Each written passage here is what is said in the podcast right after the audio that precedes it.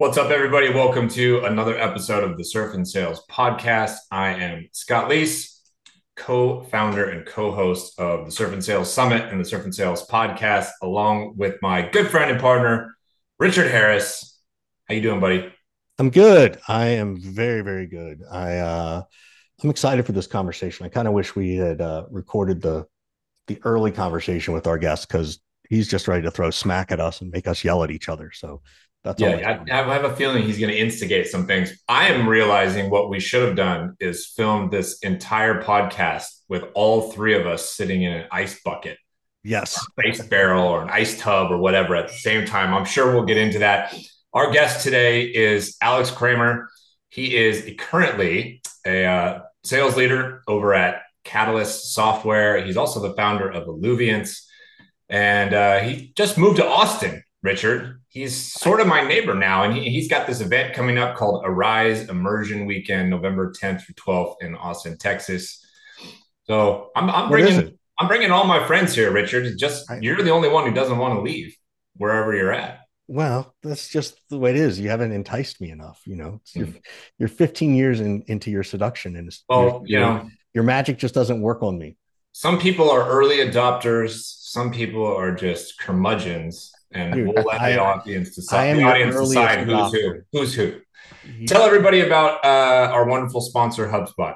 Yeah, absolutely. So, um, you know, Q4 is here, right? And and as they say in sales, you know, Q4 in football is where the magic happens, unless, of course, you're a Denver Bronco fan and it seems like all their opponents have magic every other quarter, every quarter because it's just painful for me. Um, That's a great reference. I, I, love that reference. Yeah, that was good. That was really good.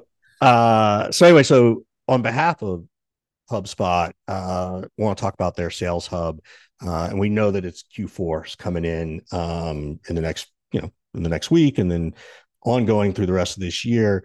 It's where the games are won. We know that. That's where people who are really making up the revenue, really trying to hit their numbers, get to their president's club, whatever it is. It's where the champions are made and it's where sales teams and salespeople become legends, like Scott refers to himself as the legend.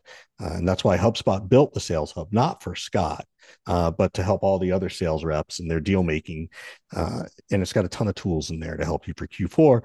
Um, sales Hub has a prospecting workspace that organizes your schedule, your goals, all your to do lists in one place. Uh, saves your team your team a ton of time, uh, which is the most precious commodity we all have.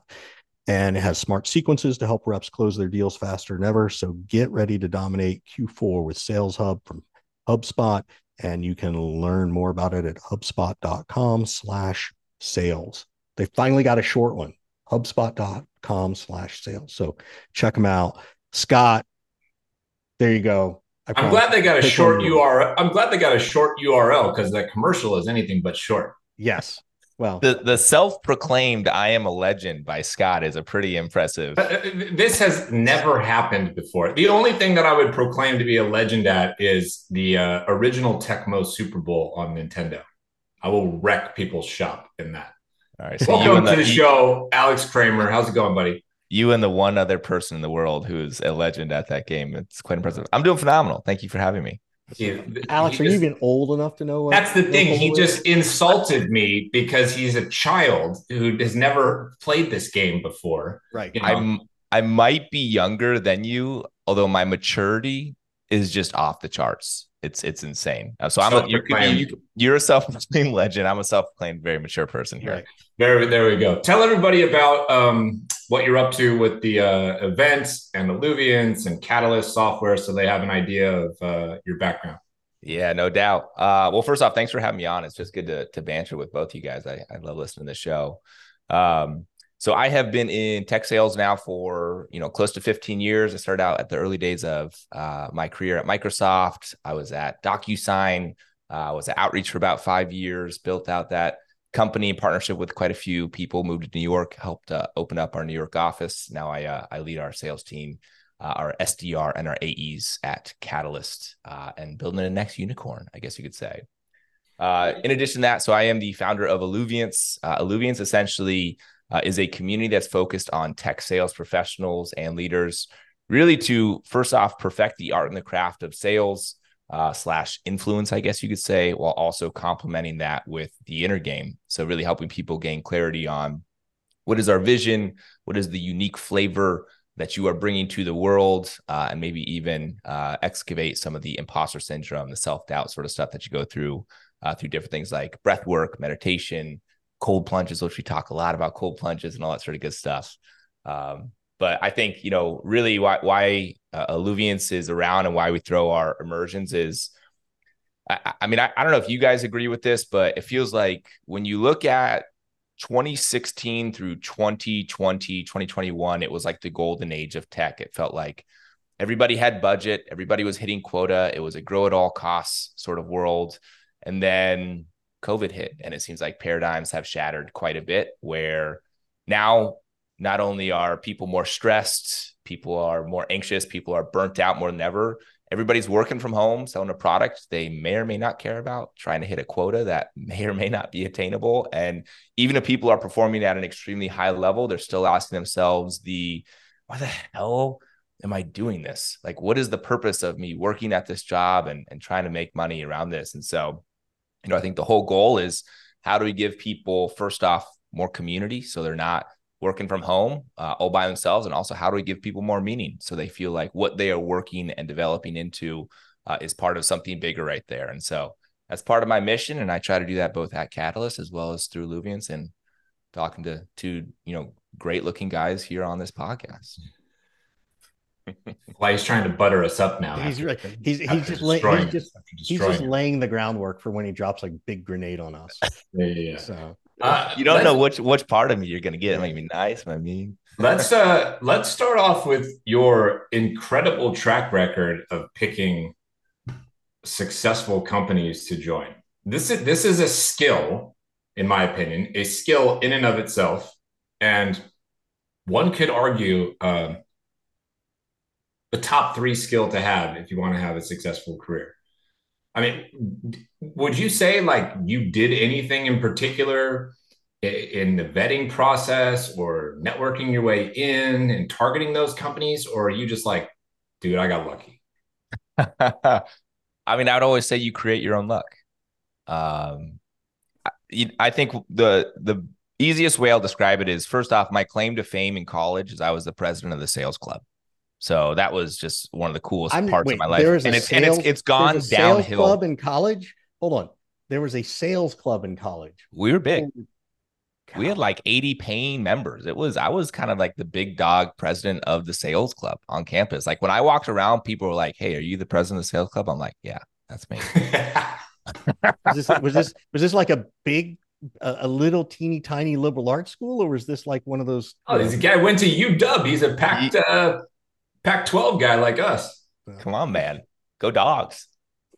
Yeah. So that's fascinating that there was a sales club. I never would have thought of that. So yeah. Well, there was um, there was a sales there was a sales major too. Uh, you could get a certificate in sales. You took like legitimate sales courses talking about how to do prospecting, how to do effective discovery, how to use Salesforce and outreach and LinkedIn Sales Navigator. Like I would say, University of Washington pioneered, you know, a lot of the get a sales degree and I think I, I kind of got lucky because I went right to Microsoft and became an account executive right out of college. You know, being in Seattle, being the president of the sales club, like it just kind of yeah, supported me getting there. So I wouldn't say I guess you could call that creating your own luck, but I was, you know, at the right place at the right right time on on getting that opportunity. Well, I do I do know that that of the universities, I think there's about three or four hundred of the four thousand. They have like a sales degree that's not just sales and marketing. And I know those all those students get recruited pretty early yeah. for the reason. So I, I, I don't know that you created. I mean, you chose wisely. I don't I don't think it was. I don't think it's a mistake that you landed or luck that you landed at Microsoft. You you did all the right things and and it was the right place. But come back to Scott's question of how to, so okay, so Microsoft, okay, that makes sense, right? Coming out of sales, you're in you're in Seattle, that's there. Why not? But then you go to some other places that are equally successful? So, how I got the job at Outreach, um, I think is a is a pretty cool little story. And it's a reframe about how many people think about what's their next job. And so, after being at Microsoft for about four years, I was saying, okay, you know, I had been top performer on my team, been making a ton of money. From the outside looking in, you would have said, wow, Alex, you're fully crushing it. But there was a part of me that said, am I actually good at sales or are they just simply buying from me because I have an at Microsoft.com email address and because Microsoft is a really reputable company? And that was an insecurity of mine straight up. And so I really wanted to go to a place that uh, I get knocked in the teeth just a tiny bit. Like I would say, like, am I actually a really strong sales professional? And when I was thinking about what the next step it was that I was going to do, I was thinking, okay, is it, you know, is it a, a sales role? Is it a sales leadership role? Is it, you know, revenue? Is it marketing? Like, what is it? What what's that next step I'm going to do? Is it going to be in a finance type of company? And I was actually, I was really hitting my head on the ceiling of what is it that I want to be doing? And so I ended up actually changing the question that I was asking myself when I was thinking about my next role. So as opposed to what do I want to do, I chose to say, how do I actually want to feel at my next role? Like, what are the important aspects of my next role that I care about? And I did like a lot of deep kind of soul searching, and and I'm a big person who's into meditation and going on retreats and all that sort of stuff. Um, and I came up with three main things that I really cared about. First off, I wanted to be extremely challenged I wanted to move my identity from being just a great sales rep to really being a great sales professional, one who, you know, knows the frameworks, the tactics and strategies that says, "Hey, insert product or service here and I know I will be successful because I've done this before." So I really wanted to be challenged in that role. The second thing, I really wanted a phenomenal culture. Like, I'm not saying Microsoft has a bad culture, actually has a great culture, but just based on my team, it felt a little bit like it was just a bunch of individual contributors who happen to be reporting to the same manager. Like, I wanted a crew. Like, I wanted to go into an office. I wanted a fist bump in the morning. I want to say, hey, let's fucking get after it today. Like, that was an important aspect that I really cared about. And number three, uh, I wanted an opportunity for leadership, whether it was right away or get somewhere and be able to work my way up. And so I knew that that was kind of the the that was the lens through which I was looking at my next opportunities. And so I was interviewing at a whole bunch of places, interviewed at Salesforce, at Amazon, at LinkedIn. Um, and I ended up, it was really weird. It was like I was looking online at like Series B, Series C companies. And I remember I pulled up the Outreach LinkedIn, and Outreach at that point was like 100 to 100 employees, 120 employees. And there's just something that like kind of in my gut was like, this feels good. Like just like looking at it, the colors looks good. And I was like, let me kind of pursue this more. And I ended up getting the interview. And I remember walking into the office and just my gut was just like, oh, this is it. Like, just this feels like a place like it's selling a sales engagement platform. So I'd be selling to sales leaders. I knew that I would be extremely challenged. Like, that would hold me to a really high standard. Um, just the buzz in the office was incredible. I mean, you had people like Mark Kosoglow, Manny Medina. I mean, all these incredible sellers and leaders out there who were just like ready to get after it. Um, and I was like, hey, this is a 100 to 150 person company. Like, there will be an opportunity for leadership.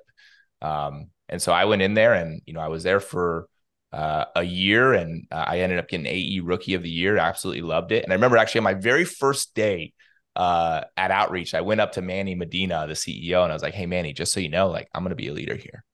And he's like, cool, go close, go close some revenue. he's like, talking, yeah, yeah, well, I've heard that long before. Go close some revenue. Right. Uh, right. Uh, that's a really I, great, it's a really great framework that the three, um, yep, three steps and stages. I, I never did anything that intelligent or smart. I was going to say, I think it, it, you know, a long time ago, I, I, I looked at the, okay, I'm taking this job as a stepping stone to the next job. What do I want that next job to be? But I never defined it. And I certainly never looked at culture and I certainly never looked at those other things. So I think this is this is the this is one of the reasons I love working with and learning from from people who are, you know, a few decades younger than me because they they have this ability to do it. And I think you, you know, you've grown into this world. Like the world, you have more access to think about this kind of stuff as opposed to me as a Gen Xer who was like, you know, taught to just you know, shut the fuck up and just get on the phone. Right. Yeah. Which is kind of yeah, what yeah. Manny said, but you know, that's okay. Manny's allowed. uh, I want to know, I want to know, I want to know what worked then that is no longer working now when you're a Catalyst. in terms of like what worked at outreach that yeah. no longer works at catalyst yeah yeah in how you sold in how you grew the team how have you had to adjust those yeah things? it's a good question you know i mean when you even think about outreach as a company and also even just what outreach sold like we were slinging sequences man those things were fire like oh, yeah. that was when that was the the golden age of the BDR and the SDR, and it was like, hey, we got like I remember in the initial meeting, the climax of the presentation was, and this is what a sequence does, and everybody was like, oh my god, right. that's incredible. I've been looking for something like this. I'm like, yeah, and it's really good. Like we can tell you people are opening it or clicking it or responding to it, and they're like, oh my god, this is incredible. And so it was a little bit more of the spray and pray, like just hey, get all your contacts and add them to a sequence, and it would work. And um, you know, it's now gotten to that point, like with Chat GPT, and everybody and their mother has a, some form of a sequence, and that doesn't work any longer. In fact, it's actually negative. It's like causing people to not respond. You end up getting blacklisted. And so I think that's probably one of the biggest things that used to work that now I don't know. I, I mean, I, I lead our SDR team. I talk with Mark about this all the time. It's like, how are we still building pipeline with the SDR role? Because outbound, I feel like, is harder than ever. The only avenue that I still see significantly working is cold calling. But that, even in of, of itself, is a very controversial subject because I don't know if cold calls are even working any longer because people are getting so many calls every single day. Well, so I also think too, different avenues. Yeah, it's I think it's the old school cycle of, you know, what's old is new again, which we hear, you know, that silly buzz phrase. And, um, you know, the cold calling's harder too because people don't have desk phones anymore, right? Like, I, I remember when I first realized people were not having, like, what do you mean you don't have a desk phone? It's like, no, you just use your cell phone or you just use, you know, you know, a soft phone or something like that. So that, you know, the technology has done that. So it, it is, there's a massive reset happening to your point, a yeah. massive, massive reset um, that matters. I'm curious, sort of going back. Like, did you always know you wanted to be in sales? Like, what's the origin? Like, were you were you the hustler as a kid? Right? Like, no. Like, you know, as Scott as Scott says, like, you know, I'm one of the few people Scott knows who knew they wanted to go into sales. Right? Clearly, in college, I knew I was doing business, but I didn't. And I took business classes, but I would never have thought to look for a sales major or form a sales club and be the right. leader. exactly. So, you know, where did that come? Where did that entrepreneurial spirit come from for you? You know what's really interesting? I actually don't consider myself to be that good at sales. Like I, I like when I think well, of someone, you have really good hair. You're very, you, you have good hair and you're handsome. So you don't. We need to. to you need it. to explain that more. You don't consider yourself to be very good at sales. So here's what I here's explain. how I'll, I'll frame it. So Richard, I would assume that for someone like yourself, you strike me, and Scott, you too, you strike me as a very good sales person. It's like, hey, sell me this. You know, the classic, sell me this pen or sell me that. And I bet you, fucking you break the pen. so you need a new pen. exactly. Oh, looks like you need a new pen. This is exactly what I'm talking about. Like it's exactly like that. Like you got the get like the gift of gab. You know how to do it, and you know how to enroll people into it, and that's that's a powerful ability to have. I personally was never the guy of like just let me talk to them and let me get it done. For me, the thing that I feel like I've always just been really good at is simply connecting with people. Like I'm not going to get up there and like, oh, I'm going to turn him from a no to a yes by the end of the conversation.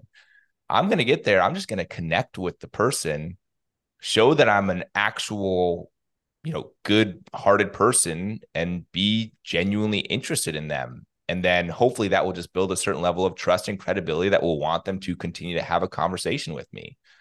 Like, I'll, I'll give you an example. One of my favorite questions to ask after it's about third meeting that I'm having with a prospect is I say, like, let's say I was talking to you, Scott. I'd be like, hey, Scott, you've now contributed about three to four hours worth of time to having a conversation with us. Now, I understand what the priorities are that your company is trying to hit. I understand some of the pains that you might be experiencing, but like, I'm going to take off my catalyst hat here. If you want to take off your insert company here hat, like, why the fuck are you talking to me so much? Like why do you actually care about this? Like i, I actually want to know. Like what would be a win not just for your company but what would be a win for you? Because that's truly what i care about there. And what, what's crazy is just like the mere fact that i'm asking that question but i'm also i'm i'm not saying it to like let me manipulate this person to figuring out how i can get them to buy into this. Like i actually want to know right there. I actually want you to win personally. And and the answers that come from that whether it's I want to get a promotion. I want to help support my team, whatever it might be. I say, cool, okay, let's get that win and the company. I'm gonna I'm gonna interrupt you because this is what I do. Right. So first of all, I love the fact that that you said that Scott and I seem to have this gift for Gab, and you've probably talked in Oh, he said you have the gift of Gab. You have the gift of Gab. yeah. So I'm, I'm, the guest on your podcast. Aren't I supposed to be doing the talking? Of course. you, have, you haven't met Richard. He just wants you to be here so he can listen to himself talk and you can listen to him all him. the time all the time. So that being said, all it's interesting to your your self analysis that you don't think you have all those things that you define as sales, but all the things you just described are all the things that I you would define as sales. Mm-hmm. So it's it's it's an interesting analysis of how we all see ourselves in this. It's world. also an initial. It's also a good analysis of uh, the way that we view sales as a profession and, yes. and sellers and salespeople and that evolution because there's still this old archetype of the gift of gab, the person who's like, I'm gonna flip this person, I'm gonna close this one no matter what. On and that whole kind of like super type A extroverted type person. I'm not that person. Alex is sort of saying he's not that person, but you know, Richard is for- archetype that Richard maybe was that person. But that old school type of seller, that style and and uh, those tactics don't really work anymore. They're certainly frowned upon, right? And your style, as you described it, as I was listening, all the things you were saying, I'm like, well, that's exactly why you're a good seller. Exactly, totally. But I, I want to come back to my question, which prompted this, which was, were you you know were you hustling the lemonade stand as a kid? Were you you know i sold candy at in you know grammar school you know you know as my side hustle. That was my first side hustle selling jolly ranchers you know. Were you that kind of kid or were you i was not. I was too busy playing sports so what made you choose it though right? So you somewhere in your head you decided sales seems like something i'm interested in where so many yeah. other people in sales fall into it after doing a hundred other things you just you chose it early in college what yeah. made you what what was that light bulb moment for you so i had the wonderful opportunity of growing up uh, and watching both my father and my mother they were motivational speakers growing up uh, my dad my dad is a is a doctor by trade but you know um, if you're familiar with Amway, he him and my mom used to work Amway, and they used to be speakers at Amway. So I used to go to conferences all the time growing up and watch them speak and a lot of free fucking toothpaste. Oh man, a lot of a lot of free sales training. Right, that's a good amount right there. And uh, I always aspire to do that myself. You know, I always, you know, it's still a dream of mine is to be on stage and, um, you know, to be leading transformational experiences to help people feel called to do something more, to be something greater, to you know, find meaning in this world. And I knew that two things that are really important for that. I know I need to learn how to just be good with people and I need to become a great speaker. Like that's just like the two like parts of the trade right there. And so I thought sales and getting to Microsoft, it's like, hey, selling a reputable product, you know, selling to pretty much every single industry. This is only going to open up doors that will allow me to develop those skill sets right there. Uh, and the rest is history. Scott, I will say one thing though, because you asked a question to you that I wanted to answer as well. You said, "What is one thing that's changed from yeah. Outreach Catalyst?" This is a controversial uh, topic, maybe, but I think people are not motivated by money any longer. Okay, let's pause right here. Yeah. take us to take us to the mid roll. Uh, tell us a little bit more about what's going on, and then Alex is going to repeat that, and we're going to dive into that in just a second. Absolutely. As soon as I can find the mid roll. The good the good news is is that the mid roll for today for HubSpot is the HubSpot Podcast Network and our friend John Barrows. Uh, if you don't know uh, John Barrows and you're in sales, I don't know who you are. Um, how could you not? He's probably, you know, to coin a phrase, a catalyst for a lot of us to become successful. We've all known him for a long, long time or known of him. Um, and he's got a great podcast called Make It Happen Mondays. So please check out John. He has great guests, great stories. Um, and it's you know there's always a wealth of knowledge with with john and the make it happen podcast. So check him out at the hubspot podcast network. Scott let's go back to this no longer motivated by money. Okay let's just have alex repeat exactly what he says so we don't misparaphrase it. Say it one more time. So if you ask me what's the difference between you know the 2015 through 2020 era to now where we are at, one of the biggest differences is I think people are no longer motivated by money, at least as much as they used to, that they are as compared to where they're at now. Okay, so he he qualified it a little bit, but with the as much as I know you got me I was scared.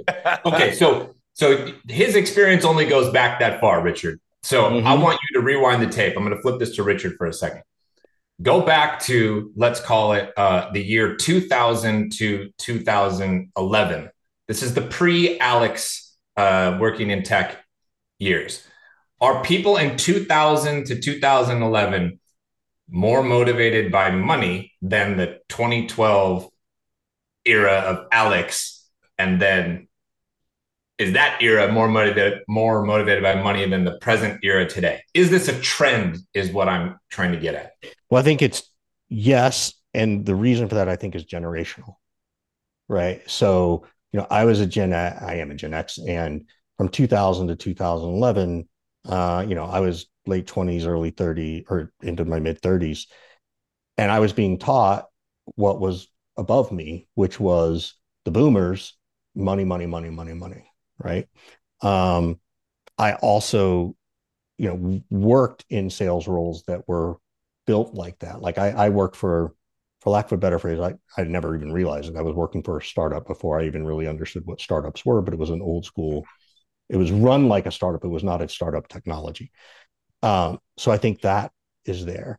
What shifted with the millennials is the creation of value beyond money right? What is the value? What is the purpose? What is all what are all those things? Because you know gen x we were slackers.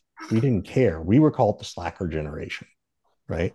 As much as every generation above it bashes on the other you know that's the piece. And the millennials really came along and turned it really upside down on its head right? And i think have accomplished what so many gen xers wished we you know what we were thinking but were afraid to try so I think generationally it happened. Um, and so I think that the other values of life happened, you know, from 2011 ish to 2020. And then when the pandemic hit, everybody else got on board. Oh, mental health matters, all this other stuff. And now we're seeing this shift again that's you know there's a tug of war between the old school go back to the office and the new school of go fuck yourself. You know why would i do that?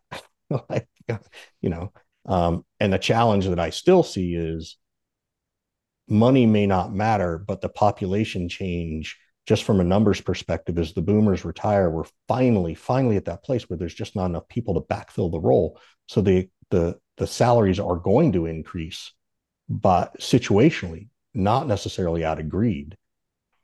And look, once everybody's offered more money, they're going to take it and they're going to want it, but they're still going to want their other values too. They're not going to sell their soul like I think the rest of us did. That's a long answer, but that's my interpretation. I need evidence from Alex of um, the modern seller not caring about money as much.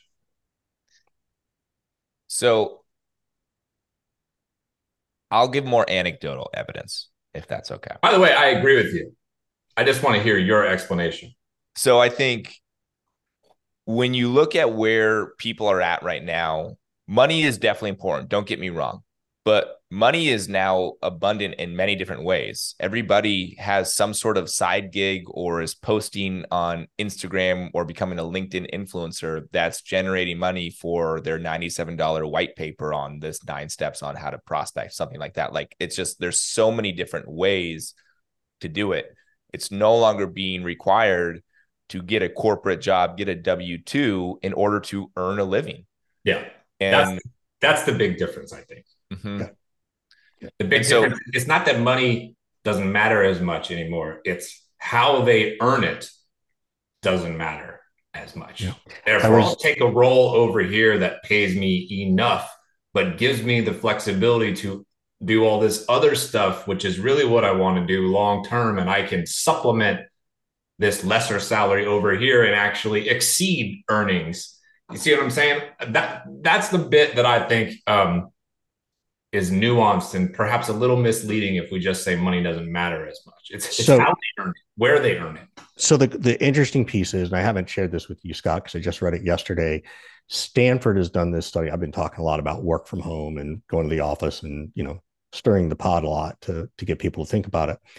There's a a study that says people will work from home and take about eight thousand dollars less in money than the getting the extra eight thousand dollars and going to the office that your happiness is worth about eight grand. Hmm. Because I spend both eight of your grand in points. gas if you live in San Francisco. right. And to your point, to both your points, well, I can make up that eight grand on my side hustle. Or Yeah. you know what? I don't have to worry about, you know, eating out as much, or I'm home for my kids and that makes me happier. Like there is people are actually trying to quantify this. So there is a number out there that I read about. Um, which which aligns with with what you're saying. So But the reason this is so important, Alex, is for people like you who are managing reps, who are hiring reps, for founders who are building companies and trying to recruit in other executives who are in their 20s and early 30s who who feel and think this way. That's a big shift. And and people in leadership roles have to be aware of that. Right. So, so the question then becomes is what is actually replacing the money that people care about? Like what is the new priority people are placing on? And in my opinion, there's two things that people care about. And I think it's a really good point of like as founders and managers, like how do you motivate your team? People want two things. People want purpose slash meaning, and people want community. Like if you have those two things, you are going to get a majority of people say, damn, I am down to join this cause right here. People want to feel like they are not just doing something that is futile, that they're just going, they're clocking in, they're clocking out because that's going to be shallow and it's going to what going to be what causes the burnout or the loneliness. Like people want to feel like, hey, my life is actually changing the world. As grandiose as that seems, like I am actually making a difference so that the torch that I am carrying that I was passed down from my ancestors, I'm going to be able to pass down to future generations to make this world a better place. So people want that. And people just want a group of people that they feel like they can call their crew. Like people want to say, like, hey, these are my homies. Like we're going to, I don't like the term going to battle, but we're getting after it together. We're all aligned towards this common goal. And when I'm struggling, they got my back. And also, they're holding me to an extremely high standard. Like they're calling me forward. There's a greater level of accountability in this community to serve something greater. I think that's the key thing that people are looking for these days. And yeah, by the way, if you do that, hopefully the byproduct of that is you're going to make a shit ton of money. And then you're not going to have to worry about that. totally agree. Dude, this is holy cow, it's 45 minutes. Um, and I hate we don't have to change the subject, but this is the part where we like to turn it over to you to see what questions you have. Um, but uh I, I really enjoyed this last part of it. I mean, I've enjoyed the entire thing, but that last this last piece about motivation and money is is interesting. What questions do you have for for me or Scott? So this is a question that I've been asking myself a lot. And it's it's in line with what our conversation has been is what's happening to the corporate world right now? Like what Holy shit. like, like actually though, uh, especially when I look at in the tech world, like and when I talk to every every sales rep out there or every sales leader is like, I don't know what's happening. Like this is really hard. This is harder than it's ever been. And leaders are struggling more than ever. And so it's like the corporate world is still a very important part of our society. It's what makes money go around that provides opportunities, but it's struggling, at least from what I can say. So what's happening and what what do we need to do to actually fix, solve, improve it? There's a million different directions to go with that. Um, let me just maybe try to take one. Um, I don't know if it's so much as what's happening in the corporate world as what's happening in tech and in SaaS. And I think sometimes those of us who are in tech and in software get blinders on and think that what's happening to us is what's happening to everywhere else. There's a, a lot of sectors that don't have this same kind of struggle or slowdown right now. Education, for example, government, for example. I have a couple clients who are selling into these areas and they're like killing it. Um, I don't know if that's unique to them, but I'm just going to assume it's not for the purpose of this uh, conversation. So that's one thing that that I think about. Um, I think that whatever trust there was between employer and employee is essentially gone. I, I have no less than 10 DMs in my inbox right now on LinkedIn from a post I made this morning, just talking about, you know, gently stirring the pot a little bit, make sure you find the right kind of companies to go to. 10 stories that are horrific, unsolicited. And I'm and I had the reaction to you, the same reaction of you of, of like, what the hell is going on? How is this stuff kind of still happening?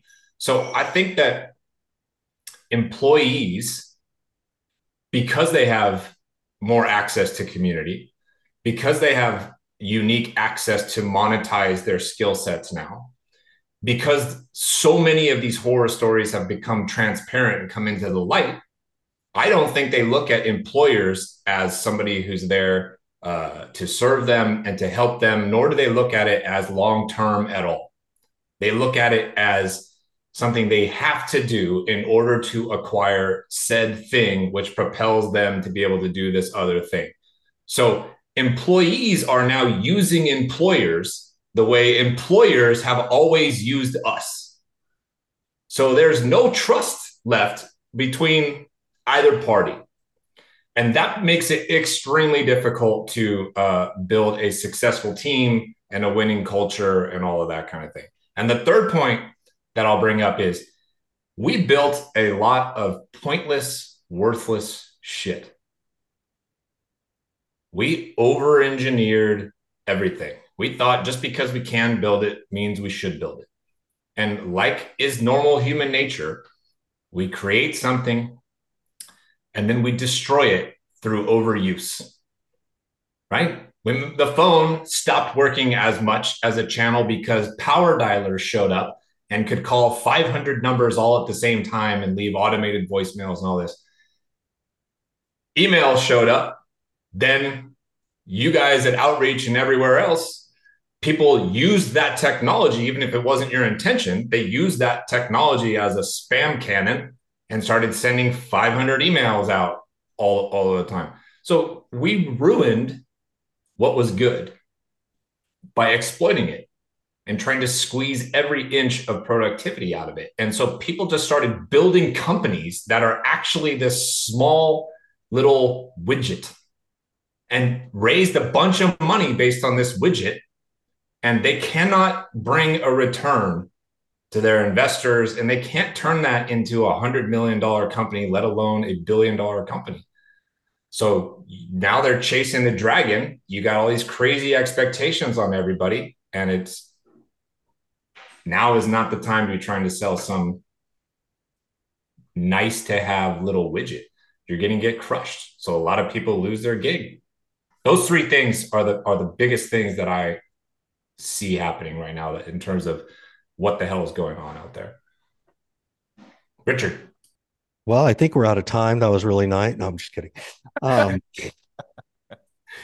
you have plenty of time for your own rant. Go. Yeah, I was going to say it's it, it's nice to hear Scott go on a rant. It's always fun when he does that stuff, and uh, and and he's always accurate. So there's I, I don't disagree at a at a high level, and I think this is one of the things that speaks to you, Alex, and and the way you you view all of this and what you're trying to what you are accomplishing. You're not trying, you're accomplishing is that humanity's been turned on its head since about 2016, right? Where um, the abrasiveness of culture, the transactional belief of human to human, as Scott was talking about, um, has just sort of overtaken, right? And there was a brief glimpse. There was a glimpse from April of 2020 to 2022 of wow, companies are starting to get it. Executives are starting to get it.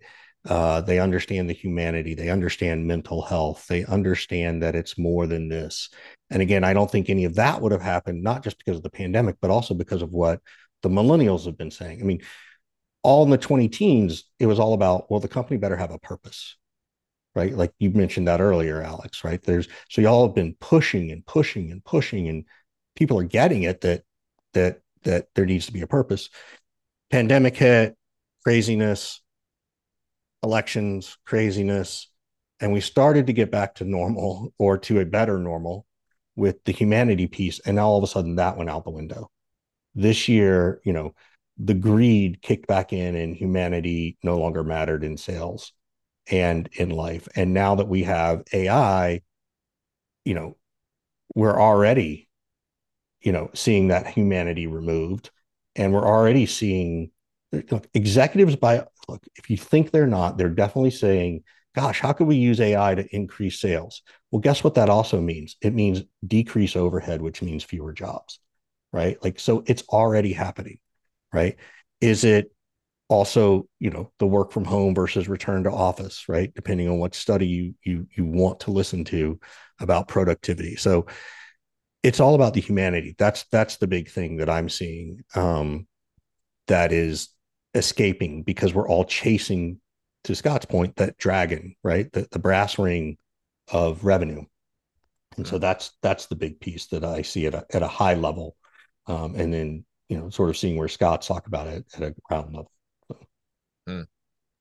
Well said. So the, the, the only thing I'll I'll comment for both of you guys is um, yeah, we're at like a massive inflection point right now. It's yeah. very interesting.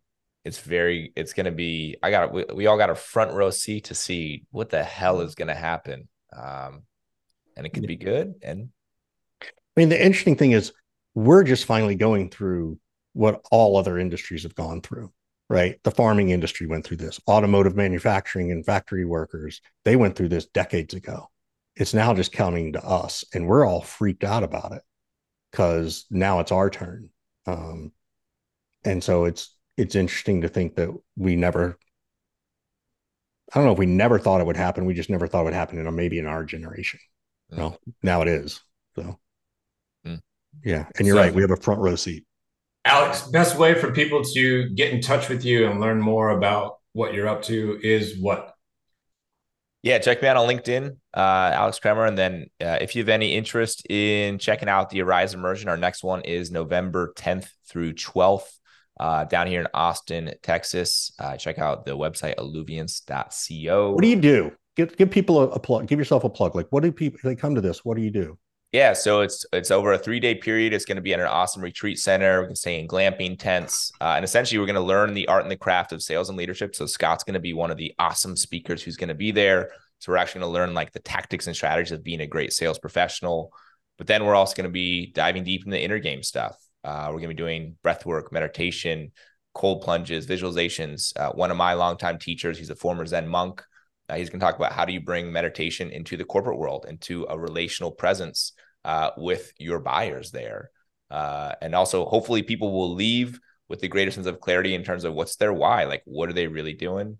Yeah. And then, you know, my favorite is we're just developing great community. So we're gonna have a DJ there. We're gonna be floating the river. It's just a good place to meet fellow tech sales professionals and leaders. Probably got about 40 people going right now. And it's uh it's gonna be a party, man. We're gonna have a good time. Micro events, Richard. Micro, Micro events. events. Absolutely. Richard, the future. They're the here and now.